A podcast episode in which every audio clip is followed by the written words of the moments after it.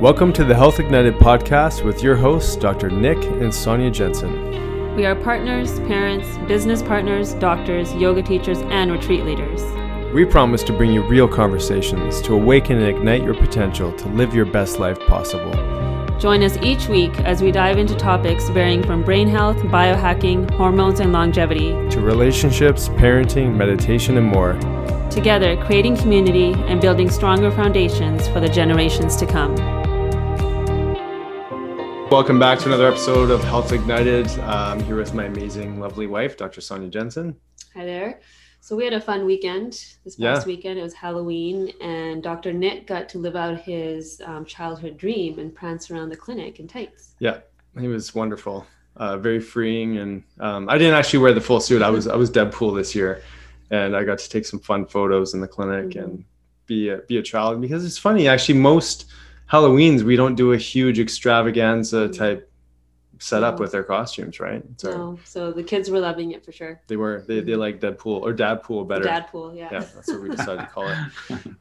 So we're having a really important conversation. I mean, timely for the world that we're living in the pandemic, and a lot of it today is me talking about relationships to food and what that means for being in a relationship, family dynamics, and whatnot. But we've got special guests on today. Actually, we've got Drew Manning from Fit to Fat to Fit /40. Yeah. This is his second time around. So Drew, we got a chance to meet through some of our doctor connections, and he spoke at our conference. He's been on our podcast. Amazing wealth of information. I mean, you see the guy, he's in amazing condition, amazing physical shape, punished his body through going through these long adventures and endeavors and refeeding his body to the capacity that so many people are stuck in, to show the pain and the struggle and the challenge, and that it's not so simple just, hitting the gym every day. It's really about reconditioning the body in and out of this overfed state that so many people are stuck in. Mm-hmm. So we're honored to have Drew on and his amazing, lovely girlfriend, Julie. So thank you guys for being on the show today. Thank you for having me. Yeah, it's our pleasure. And most of the time I do the podcast, so this is cool to have Julie on as well, which makes sense. To hear the real story. That's right. Yeah, well, this is what we wanted, because I don't think people really understand how much food affects life, and not just the physical body, but our emotional body, our mental body. And then if it's affecting our relationship with self, it's also affecting our relationship with others.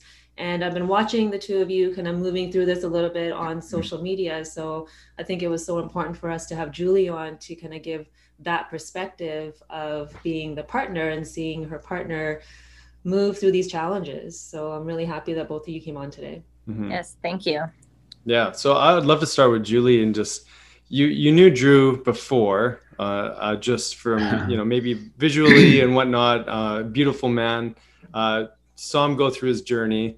Now here you are, you're in the passenger seat, maybe in the driver's seat, I don't know, but you're beside him in this new adventure. What were your initial hesitancy or thoughts before going into this, and maybe take us to where you are now?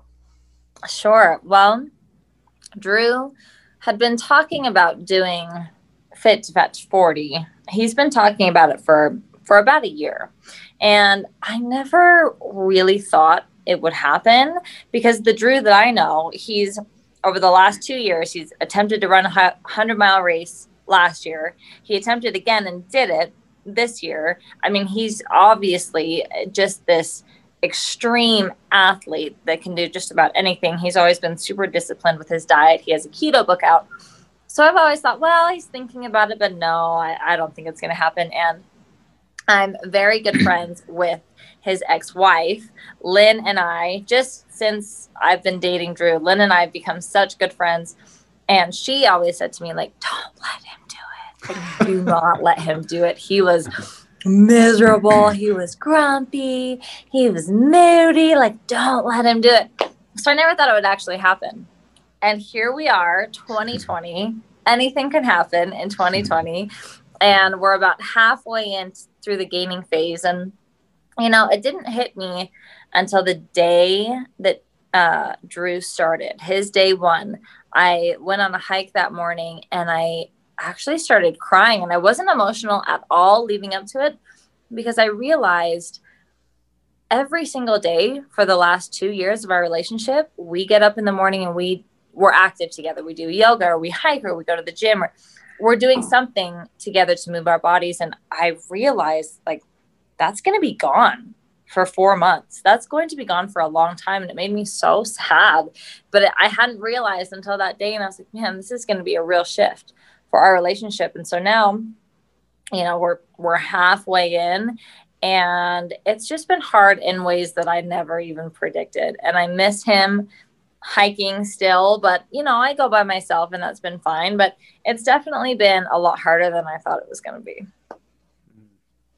Yeah, absolutely. I mean, there's so much grief, I think, that happens because we have this desire and expectation of what life is going to look like. And when there's a hiccup, which all of us have faced in 2020, and to throw another layer on top of that, there's going to be some grieving that happens, even though, you know, it's temporary, even though we know that in our minds and our hearts, but just in that moment, there's so much grief. And Drew, like, what was your experience of seeing Julie go through that in those first moments when you first started? Like, was there guilt, or was there this, like, okay, I'm just going to stop everything because this is more important? Or, like, what was going through your mind at that time? Yeah, that's a really good question. I was surprised.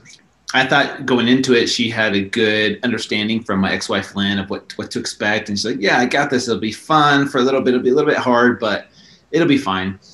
So when she came back emotional, I was like, oh, great. I was like, yeah. I mean, I was trying to be sensitive to her. I was like trying to be sensitive to her, but I'm like, this is going to be way harder for her than I thought it was going to be. I can do really hard things. Like, I can push myself through some hard stuff. Like, right now is really hard, which we'll get into the details of why it's so hard. But there, even though I know it's hard for Julie, like, there's not this part of me that's like, oh, it's getting too hard, I need to quit. If there was some serious health condition that was happening, you know, I just got some blood work done today with my doctor.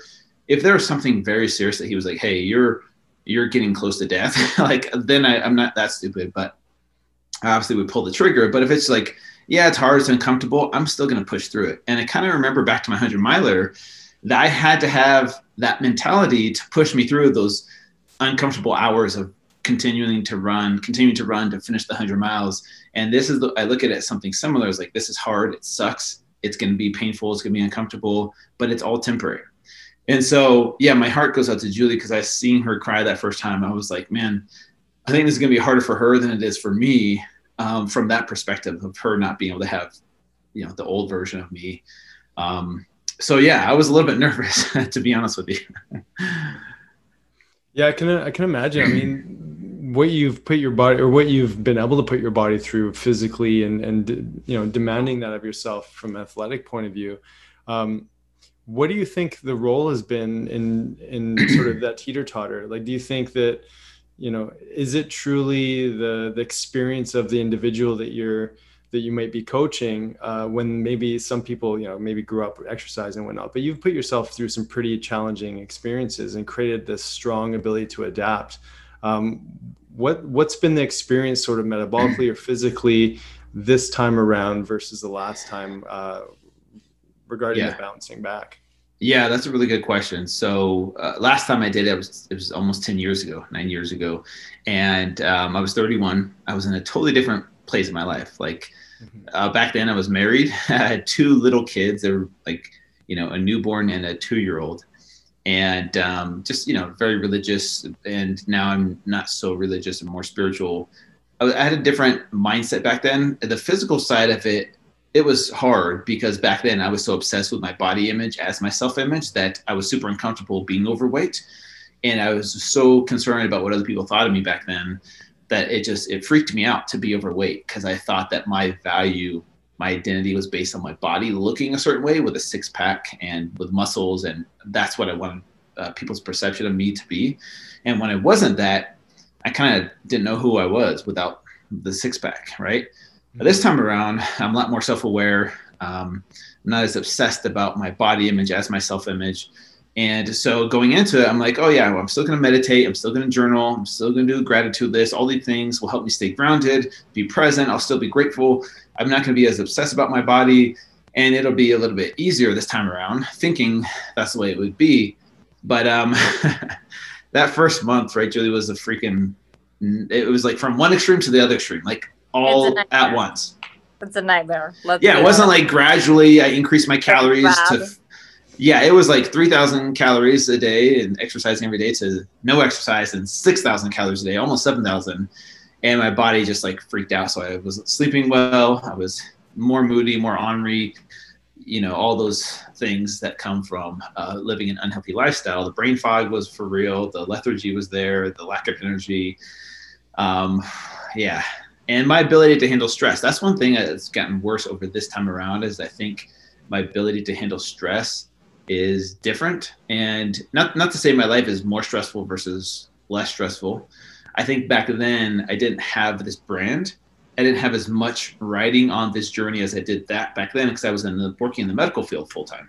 This time around, I was like, I got to capture everything. I got to have the camera on. I got to do a Facebook Live. I got to do podcasts. I got to create content. I got to do all these things. So my life is more stressful now versus back then, you know? And my ability to handle stress has been diminished. So it's been freaking hard. Yeah, no kidding. And you know, when you look at men and women, like how differently we are built. So it's said that men do better with acute stress and women can actually handle more chronic stress. And that thing that you said about like being able to push through something and needing a challenge, I feel like men need that in their life. Like they need some sort of a challenge that's like physical and mental and to get grounded in who they are. Whereas women, in our capacity to see things, we see the full picture. So, and I'm speaking for Julie, so I'd love for you to like come into yes. this. Is like, because when we yes. see, it's like, okay, here he is starting at day one, but we already know what day 30 is going to look like. There's going to be mood swings. There's, you know, the kids are involved. What's life going to look like after his health, like looking at the big picture of that too. So our minds go like way over here. Whereas you're like, I'm just eating this today. Yeah. Now I'm doing dirty keto. Now I'm doing dirty veggies. So Julie, how do you manage that piece for yourself while Drew's doing this? Well, I think first I have to start by saying, I thought this would be so fun. I honestly thought, like, this is going to be great. Like, Drew's going to want to sit on the couch and eat ice cream with me, and we're going to watch a ton of TV because otherwise, you know, in our normal life, we never do that. Drew doesn't even sit down during the day. I'm thinking we're going to go to all my favorite restaurants, and we're just going to have the best time together. And I kept thinking, like, Drew's going to have all this free time because he's not exercising. He's not working out. I just thought our lives would get easier and way more fun.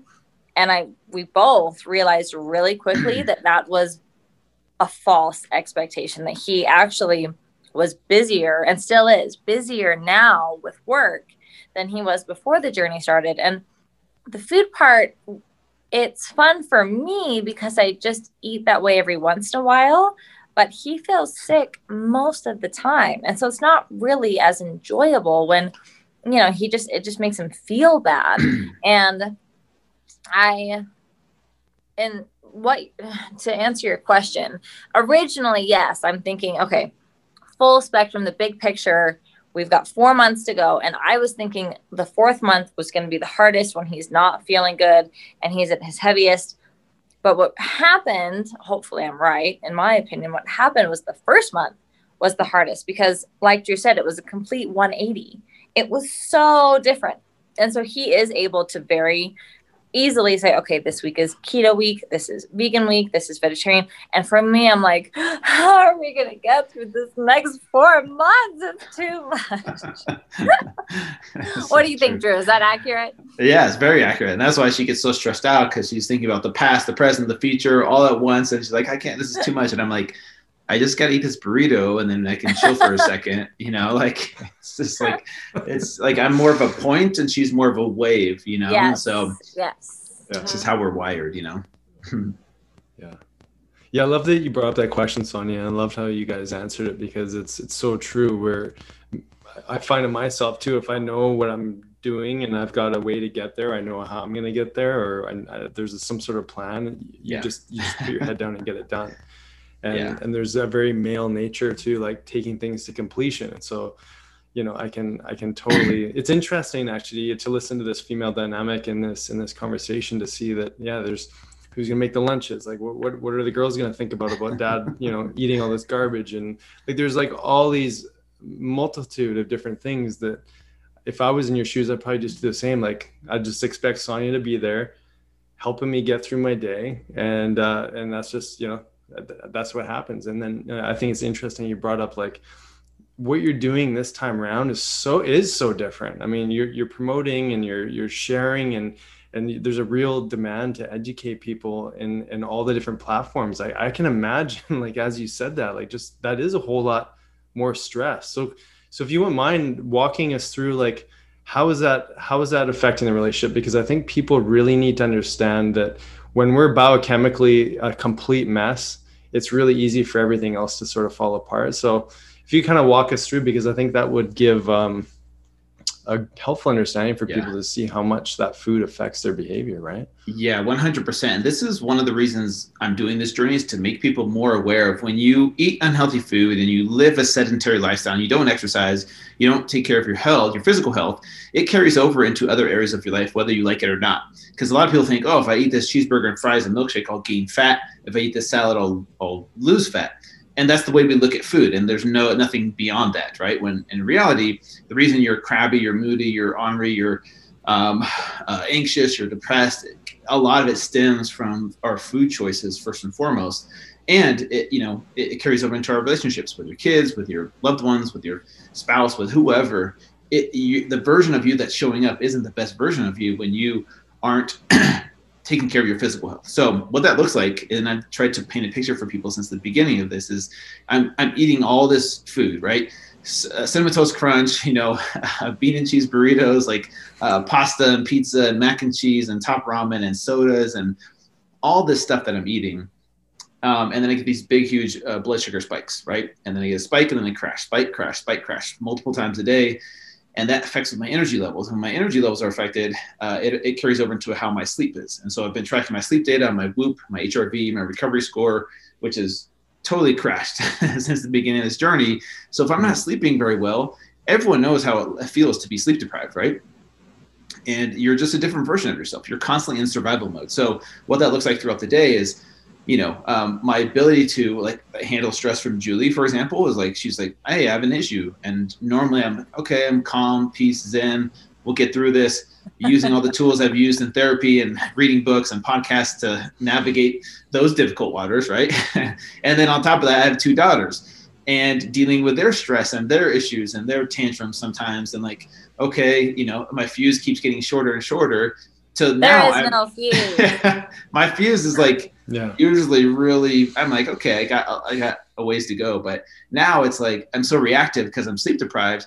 And so my ability to handle stress from stresses of life are affected. So I'm not as loving or as patient with you or my girls or certain situations. And I am more anxious. I am more depressed in situations where I have more low lows on this journey. And it affects, like, when we argue, which normal couples do, I just am like, what's the easiest way to get through this? I don't want to put a lot of effort into this because I don't have that mental capacity right now. I don't have that mental endurance, if you will, to deal with, being patient and like understanding someone's situation. It's really hard. And so this is what I'm trying to make people more aware of, is it doesn't just affect your waistline. It affects who you are at the core of your personality, how you show up in these situations, and you're not the best version of yourself. And Julie's experienced that. And I just want to say this before Julie I know she's going to say, well, let me tell you from my perspective.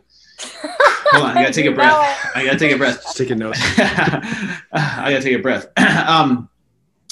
Is that I know that I've changed, slightly. I'm not this crazy person that's just like throwing things and mad and angry. It's like, I'm a little bit worse than I was before. I'm a little bit less patient. I'm a little bit more reactive. I am aware of that, but I wouldn't say that I'm like this crazy, depressed, angry person. So I just want to make sure you guys understand that. Go ahead, Julie. No, I definitely don't want to paint that picture. Nobody's saying that you're crazy. What I do think, and Drew will disagree with me here, I think Drew is more depressed than he even realizes. I know that you're I see you questioning that. You are very self-aware. But it's like me at the beginning of the pandemic. I was incredibly depressed and I thought I knew what was going on. And then months later, I'm like, wow, I was seriously at a low and I couldn't even see what I was doing and what was going on. And so I think that, Drew, you're a little bit more depressed than you are aware of. And I understand why completely. I mean, watching you, it's like, of course you're depressed. You're not sleeping. Your stomach's hurting all the time. And you're not exercising. There's no outlet. So I can see why, but I do think that looking back, once you're on your journey back to fit, I think looking back, you'll be surprised at some of the videos that we've taken, the things that we've documented, because you are just so different. You say a different version of yourself. And there have been times when I have looked at Drew and I'm like, are you even still in there? Like, is this really you? Where are you? And I, normally Drew is, I swear I would never even see him mad before. It's like, are you going to get mad about this? Like, this person just did that. Are you going to get mad? And he's like, well, he's just the nicest guy. And now it's just different. There's just a different reactive, it's just like an instinct. It's just totally different. And so that's been really hard. And also, I've been incredibly stressed out during his journey. I absolutely have my part. I have really been needy. And work is just stressing me out. And there's all these things going on. And I'm like, Drew, I need you, my rock. And that doesn't help either, because you're feeling already depleted. Like, your cup is empty. And then here I am like, okay, I need you to help make me feel better because I'm so stressed out and then all these things are happening. And that really doesn't help either of us, right? Mm-hmm. And just before you jump in, Sonia, how long, like in a typical, say, couple dynamic, do you think that sort of hall pass of to abuse yourself would actually last? Like, do you know what I'm saying? You know that this is over in a couple months. Yeah. But for so many people that are going through this, that maybe when they hear stories like this, they'll have this understanding, oh, well, I feel bad for them because they're sort of, they're stuck in this rhythm. But I mean, it's gotta be part of that, a big underlying reason why people just don't make it through. And so on your end, let's say Drew just hit a tailspin, he was going down, like, how long does the hall pass actually work for, where you go like, he'll pick his socks back up. Right. Well, does that question kind of make sense? It sure does. And to answer your question, since Drew started this journey, not saying that this is only his fault, but since the journey started, we've broken up twice. So already there's not, so I'd say like a month, a week. I don't really know. Obviously it takes two to tango, and it's both of us, but it reminds me a little bit too of, I'm divorced, like Drew, I'm also divorced. And in my marriage, this same thing happened where my ex-husband was severely depressed, didn't realize it. And for so long, a couple years, I was like, okay, come on, here we go. And I think it just totally depends on the other person's capacity. And for me this year, I have been way less patient because 2020 has totally turned my world upside down at work and with my family and, obviously socially. So for me, my fuse has also been a lot shorter. Do you agree with that, Drew? Yeah, 100%. That's the thing, is like, I feel like I'm put on the spot with everything that's happening to me, when really your situation has made you a different version of yourself. Absolutely. So you combine that with me doing what I'm doing, which is on purpose, by the way. And I think one of the things that is important to put out there is, like you were saying, Nick, is, how long do you stay with someone, give them that hall pass for? I think if people are trying to change, are trying to, like, all right, hey, I'm going to start exercising, I'm going to start doing this diet or that diet, I'm going to start meditating, I'm going to start journaling. If there's some effort there versus doing what I'm doing, which is zero effort, for the most part, but it's on purpose, I think you give someone a hall pass if they're really trying. Like, if you're really trying to make improvements, you're doing the work, you're going to therapy, you're doing whatever it takes to continue to improve. I think that's worth something. My situation is different though, because I'm purposely not doing the work that I normally would do, and it isn't just enough to meditate. I am meditating and journaling and doing a gratitude list, but it's still like, this is hard. Like I thought it was going to be way easier with these tools. Like, oh, but man, it is freaking so hard, you know? And what I'm doing in 4 months is what people usually do over the course of years. Like it's not, obviously I'm going to one extreme and doing it all in 4 months. It takes people, you know, 5-10 pounds a year after, you know, 5-10 years of having kids and being stressed. That adds up, you know? Mm-hmm. So. Yeah. So many thoughts. So, you know, when I'm just hearing you guys talk, like, I think the emphasis really is on self, right? So the lens that we're wearing in that moment is a lens that provides the information that we're going to respond or react to life in. So for you, Julie, having that trigger of having a past relationship that shifted because of that dynamic of depression is, no matter how much work we do, and because you know, we all have our stories, those triggers still show up. And then fear shows up with that of like, you don't want to lose this person that you love. But if this doesn't shift, you have your own stuff that's coming up for you. And then Drew has his own things that are coming up for him. And then that's going to come in to that dynamic, because then we have this expectation of that other person shifting so that we can feel better. And we all do that. Mm-hmm. There was a moment in our relationship where, Nick was growing a beard, mm-hmm. and well, other people would be like, oh, he's just growing a beard. But to me, it's a real trigger because something happened to me when I was little and that man had a beard. And so it was a huge thing for us for a year, mm-hmm. and it shifted our relationship. It shifted intimacy for us. Like it shifted so much. And like, so when you have these triggers that are coming up, I think this is like a beautiful example for people to understand that when biochemically your body's not serving you, when hormones aren't serving you, your outside world isn't serving you, and everything feels like shit, it's gonna show up in that relationship. So like, it's always like, we need to put that mirror in front of ourselves to see like, well, how am I contributing to this? And what can I do for myself to feel whole within myself and not have that that expectation of the other? And in relationship, like, how do we support that with one another?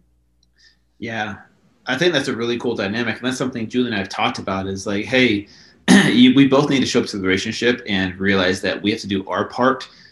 And our job isn't always to make the other person happy. So sometimes we put that expectation on the other person, like, hey, you're supposed to make me happy. You didn't do these things, therefore I'm not happy because of that. Versus, okay, how can I serve myself in these situations, make myself happy so that, you know, if I do something nice for this person, it's almost like a bonus or a cherry on top. And, you know, you're not constantly the only source of that person's happiness. And so we've talked about that in the past, right, Julie? And, you know, your expectations versus how I show up sometimes is different and it looks different. Therefore, it doesn't mean I'm not showing up, mm-hmm. right? But in your perception, you're like, you didn't show up to me. I'm like, well, I did. It just looks like this and you're expecting this. And I'm like, I didn't know that's what you wanted. I didn't, you know what I'm saying? I still know how that feels. I'm like, how was I supposed to know? Yeah. I was like, how was I supposed to know to say that exact thing the way you wanted me to? And then now that you're asking me to say that thing, it doesn't sound authentic because you're asking me to say it. But I'm like, I said it in a way that I thought was good enough. But anyways, that's a small pattern in our relationship that keeps coming up sometimes where it's like, as a man, you're like, I can't read your mind. I don't know that's what you wanted. So if you just told me. And I want you to just know that I want you to tell me how much you love me at the end of every single night. I'm so focused on trying to finish my pepperoni pizza and root beer. That's all I'm focused on. Yeah. Yes. And it's interesting because it kind of comes down to love languages. And mm-hmm. I even think our love language has shifted quite a bit during this journey, because to me, quality time for us was hiking and biking together and that was like when I felt the most connected to Drew, and it was so meaningful. And we really had to shift that. And I think we still haven't really figured that out. And then physical touch is very different now. With Drew being bigger, his libido is different. And that's caused another shift. Do you want to talk about that, Drew? I want to hear about this. This sounds good. Yes. Yeah. What specifically do you want me to say about that, though? I need to make sure I say the right things. I don't want to get in trouble on podcasts. your libido been affected? Oh, for sure. 100%. And this is, we met with a doctor, Dr. Amy Killen. She's a sex expert doctor out here in Utah. She's great. She kind of painted a picture for Julie, like, hey, this is probably what's going to happen. So this is temporary, but Drew's going to go through this, this, and this. And you were very like, you were asking all the questions. You're very intrigued. You're like, oh, okay. But I think in the back of your mind, you're like, well, I don't think it's going to change that much. And you better stay up to par with what that's, you know, the bar is set before. This is true. It hasn't, because in the beginning it was very slow. Like I still had my libido, I still had my drive. I still had, you know, that sexual desire.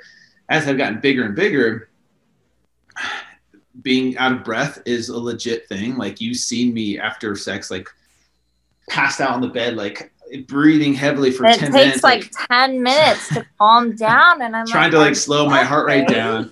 And I'm just like, I thought I just did the hardest workout of my life. And I'm like sweating and like, this is so freaking hard. But then on top of that, with the hormones changing and my sleep deprivation, yeah, the libido is just not what it was. And so, you know, I knew that was going to be a thing. I told Julie, like, I don't want to take testosterone supplements or exogenous testosterone because I want this to be real, to show people what happens when you live this lifestyle. And people are like, oh, I'll just pop a pill and that'll fix everything. It's not, you're not getting at the root cause of the problem. And eventually, you know, give me 2 more months when I start to reverse this, it will go back up to where what it was. But I constantly have to remind her, like, I'm not a robot. I'm not a machine. Well, first of all, she's almost 10 years younger. She's 9 years younger than me. So, yes, so I'm in her sex drive is already way above mine, and yeah. I'm like trying to keep up with her. And then now that it's shifted and I've gone even further downhill, she's still up there. And I feel bad because I'm like, look, I can only do what I can do. And if I'm freaking bloated and like stomach issues, I don't feel sexy. Like you wouldn't want me. But that's all the time. Oh. It's not just like one night out of the week. That's what makes it so complicated is it is, yeah. Every single night you feel that way. And I'm like, well, I don't. So... Mm-hmm. But no. You know what else?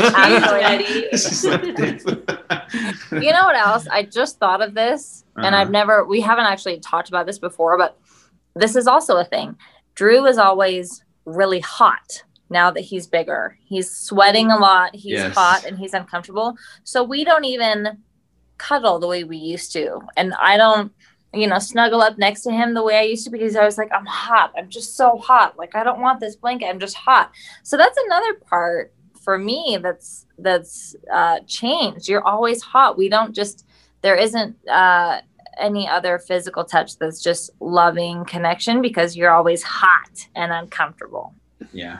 Yeah. I'm sweatier. Well, the bigger you are, the sweatier I get, I feel like. And yeah, your body heat on top of my body heat is like, too much. And so I turned the AC down very low, and she's like freezing to death, and I feel so bad. But you can always put clothes on to make yourself warmer. You can't take more clothing off. Like you can't. No, you know what I'm saying? I do. So I'm like in this hoodie and sweats and a blanket, and I'm like, well, no wonder he doesn't want to have sex because I look like an Eskimo. But still, come on.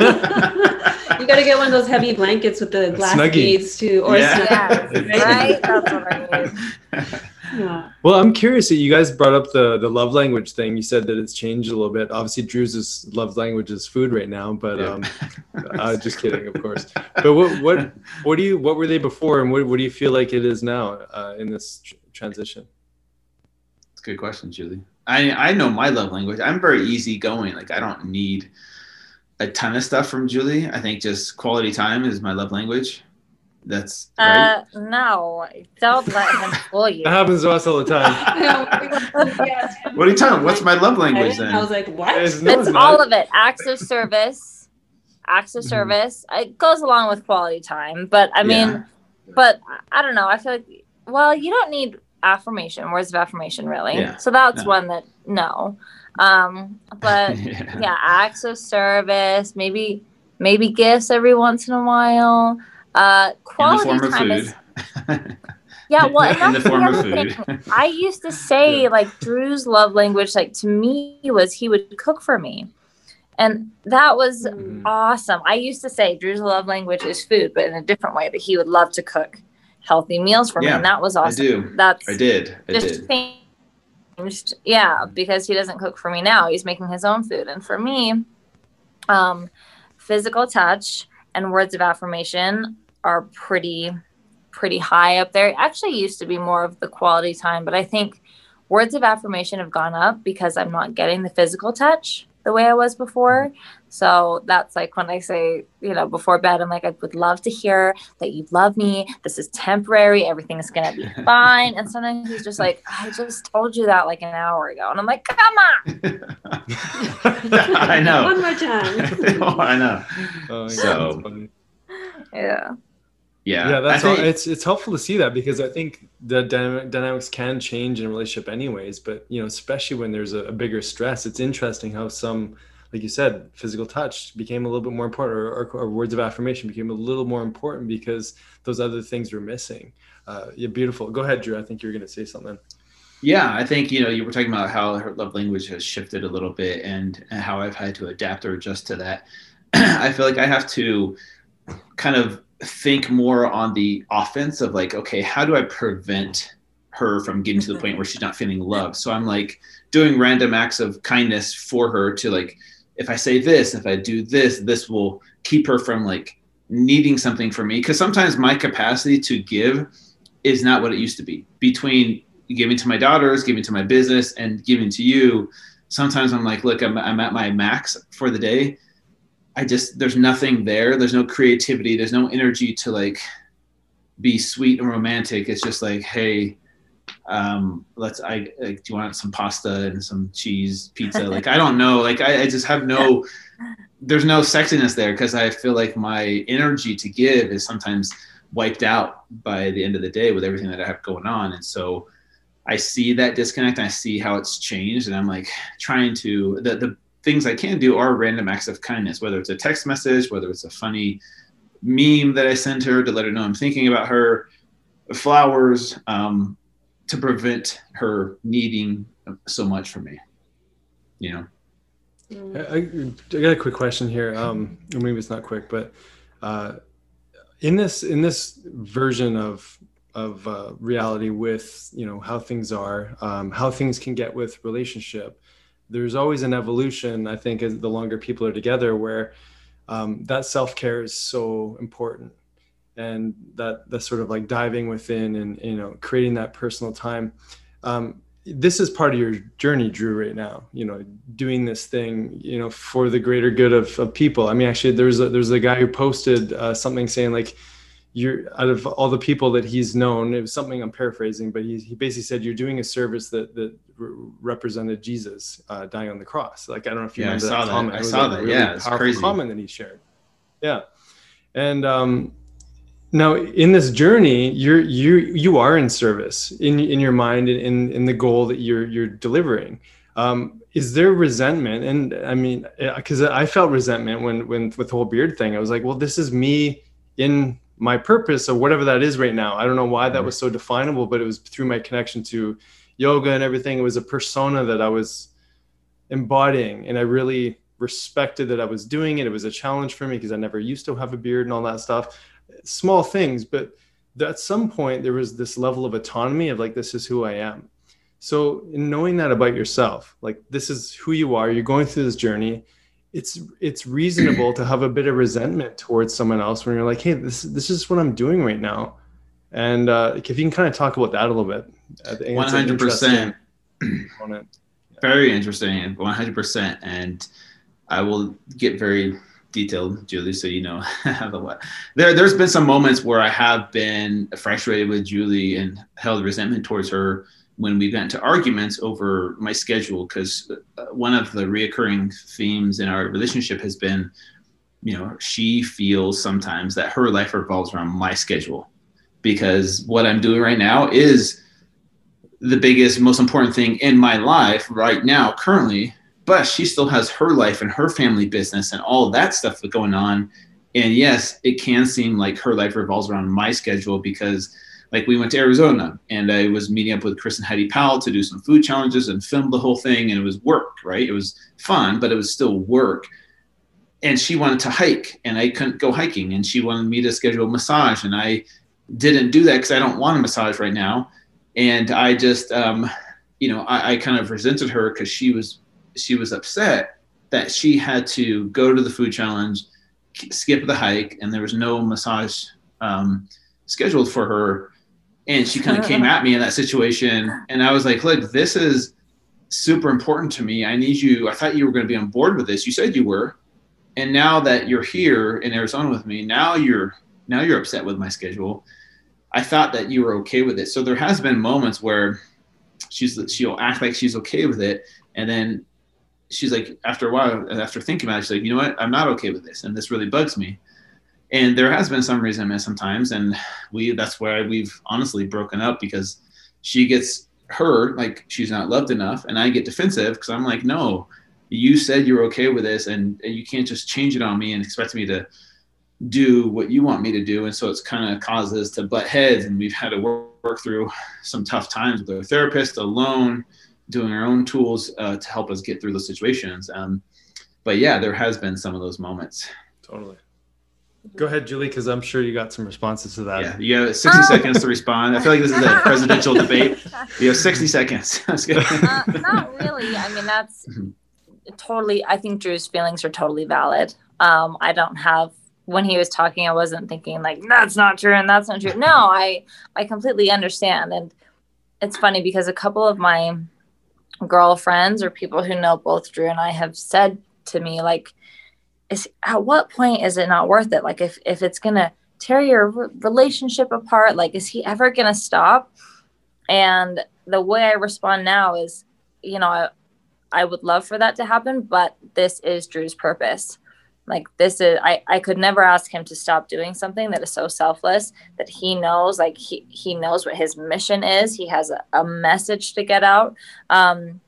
And so, no, I think everything Drew said was valid. And this is what I signed up for. I had no idea it was going to be this hard, but it's true. At the end of the day, I did sign up for it. And Drew is a self-experimenter. You know, he did 100-mile race and now he's doing this other thing. And so it's just taken me some time to figure out how to navigate his life and still keep my independence and stay really strong in who I am and what I need and what I want. So yeah, I think that's totally fair what you said, Drew. Yeah, I think at the end of the day, all we want is connection, right? And sometimes what that connection looks like can alter. I know Drew's a big Brene Brown fan, as am I, and she talks about, you know, that need for all of us humans to belong. And when it comes to our partners, it's like our partners are such good mirrors for us. And also we learn so much through that interaction. So the two of you just speaking to this right now, I bet you like so many people can relate to this. And this is their like almost normal. I mean, you two know that this is like temporary and this is what's going on. You're very self-aware and you can see like the bigger picture.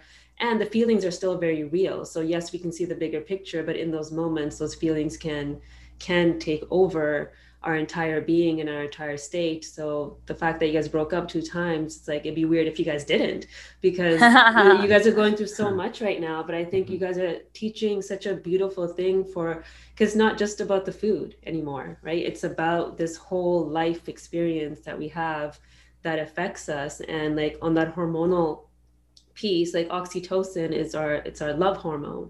But when we're in a state of survival, like Drew was saying, like, so Drew's in his state of survival in his way.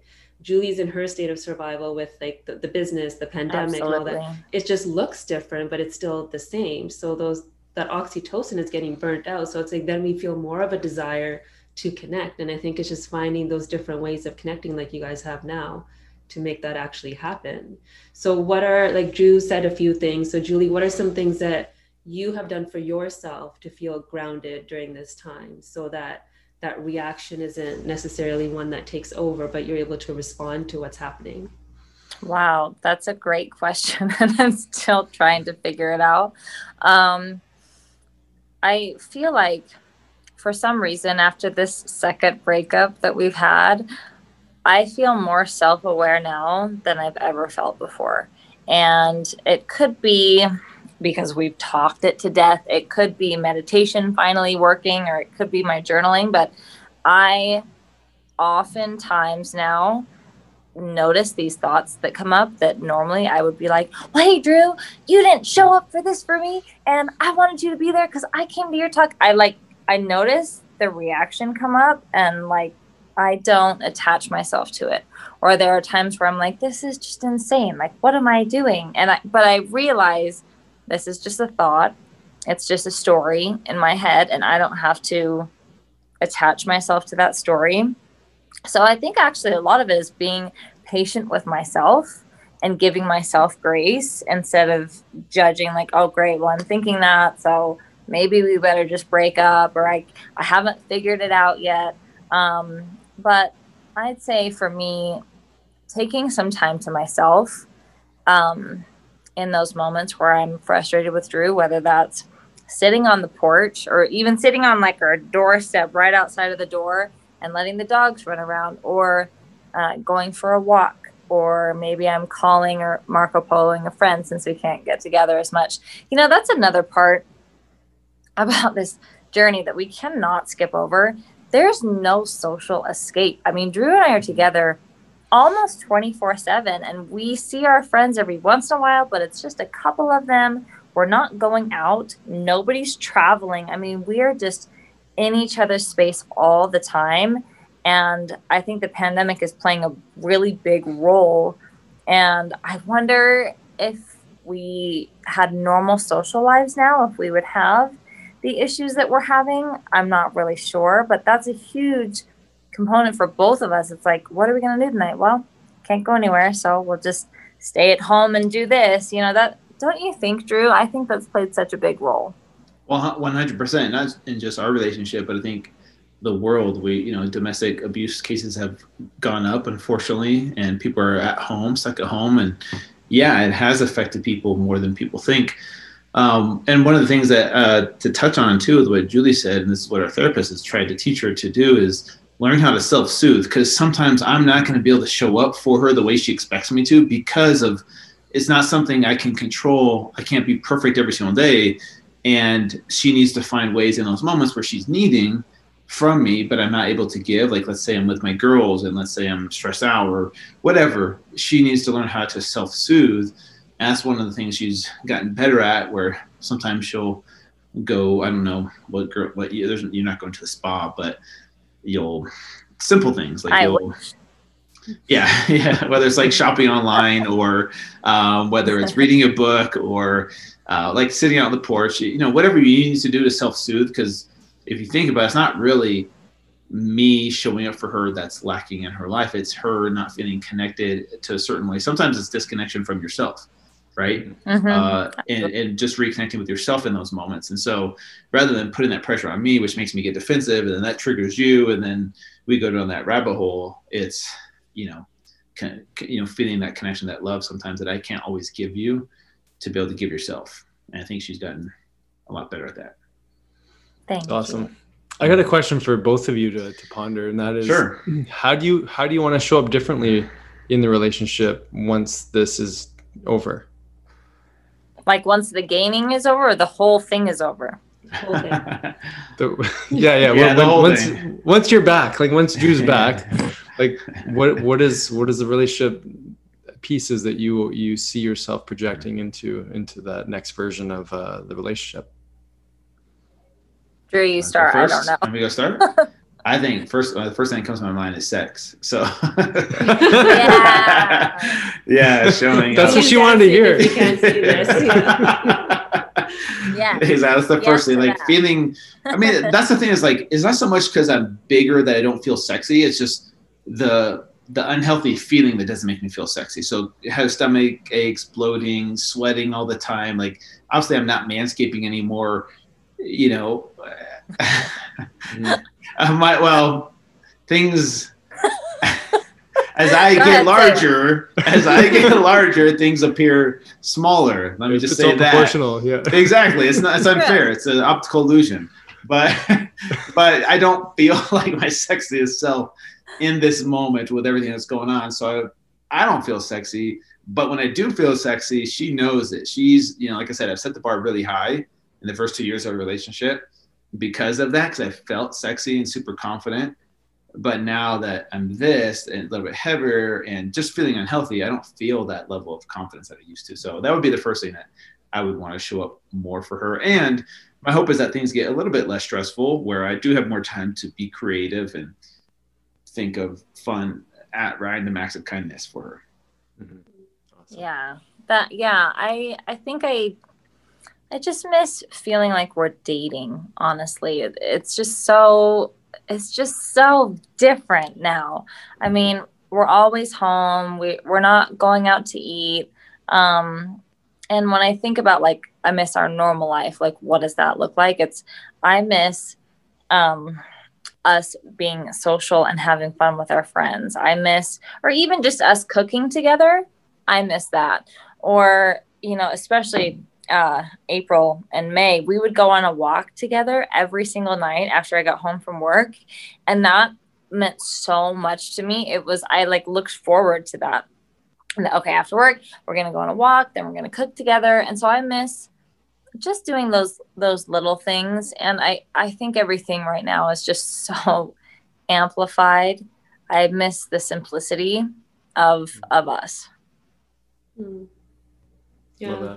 Yeah, I think there's like two different ways to look at what the pandemic's done. It's taken away a lot, but I also think it's given some opportunity to take away some of the distractions that may have been there when you're feeling all the things that you're feeling in this process. Yes. Because now it's like you were forced to look at it. You were forced to see each other's parts in it and heal that with everything that you're doing.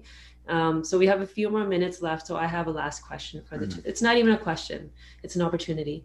Sounds so much better like that. It is, yeah. So in like a sentence or two to each other, if you guys could share your like deepest desire from your heart of what you want to see for the other person through this process. Oh, wow. That's an excellent question. What do I want to see for happen for Drew? Is that what you're asking? Yeah, just for him. I don't know. I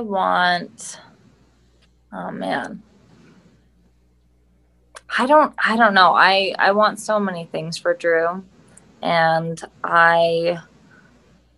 what I want for Drew is to feel like he did it, and he made a difference, and that he got his message across. And I know he's doing that.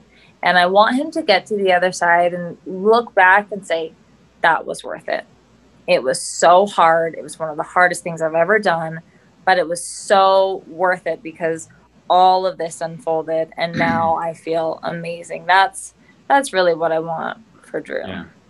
What I want for you, Julie, is for you to discover that you are your true source of happiness. Like with Fit to Fat to 40, without Fit to Fat to 40, with me, without me, it doesn't matter. Like I want you to know how to be happy no matter what the pandemic or life stuff happens. I want you to be truly happy despite outside factors. That's what I want for you. Thank you. I love that. Thank you. That's beautiful. Mm-hmm. Thank you guys.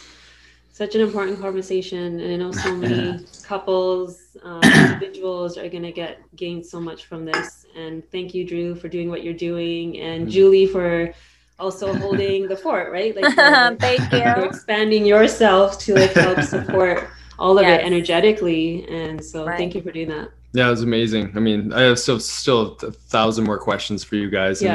I know. We'll have to do a follow-up. Yeah, when I get back to fit, we'll do another one. Absolutely, yes. Totally. Thank you so much. This has been great for us, too, to have these are great questions. And actually, I feel like I learned a lot during this, so thank you so much. Yeah, we learn a lot, too. I mean, you know, it's kind of like the core of Drew. Like, when I think of Drew, I think vulnerability, and I think of, your ability to share, and Julie, you're such an amazing match for one another, and it's an honor to speak to you both, and it's a blessing for all those who get to listen, because when we hear truth come out, we have to reflect on it personally, and so I've learned from this conversation, and no doubt everyone who listens has as well. So really grateful for you guys. Thank you so much. Thank you guys so much for having us on. I really appreciate you guys, and hopefully we can see each other in person soon. We hope you enjoyed this episode of the Health Ignited podcast. Be sure to download, subscribe, and share as we build this conscious community together. You can also find us on YouTube, Facebook, Instagram, and our website, DrsJensen.com. Please note all information on this podcast is not and should not be taken as medical advice. Please see a healthcare professional to receive the care needed. Thank you for sharing this time with us, igniting your health freedom. And welcome to the tribe.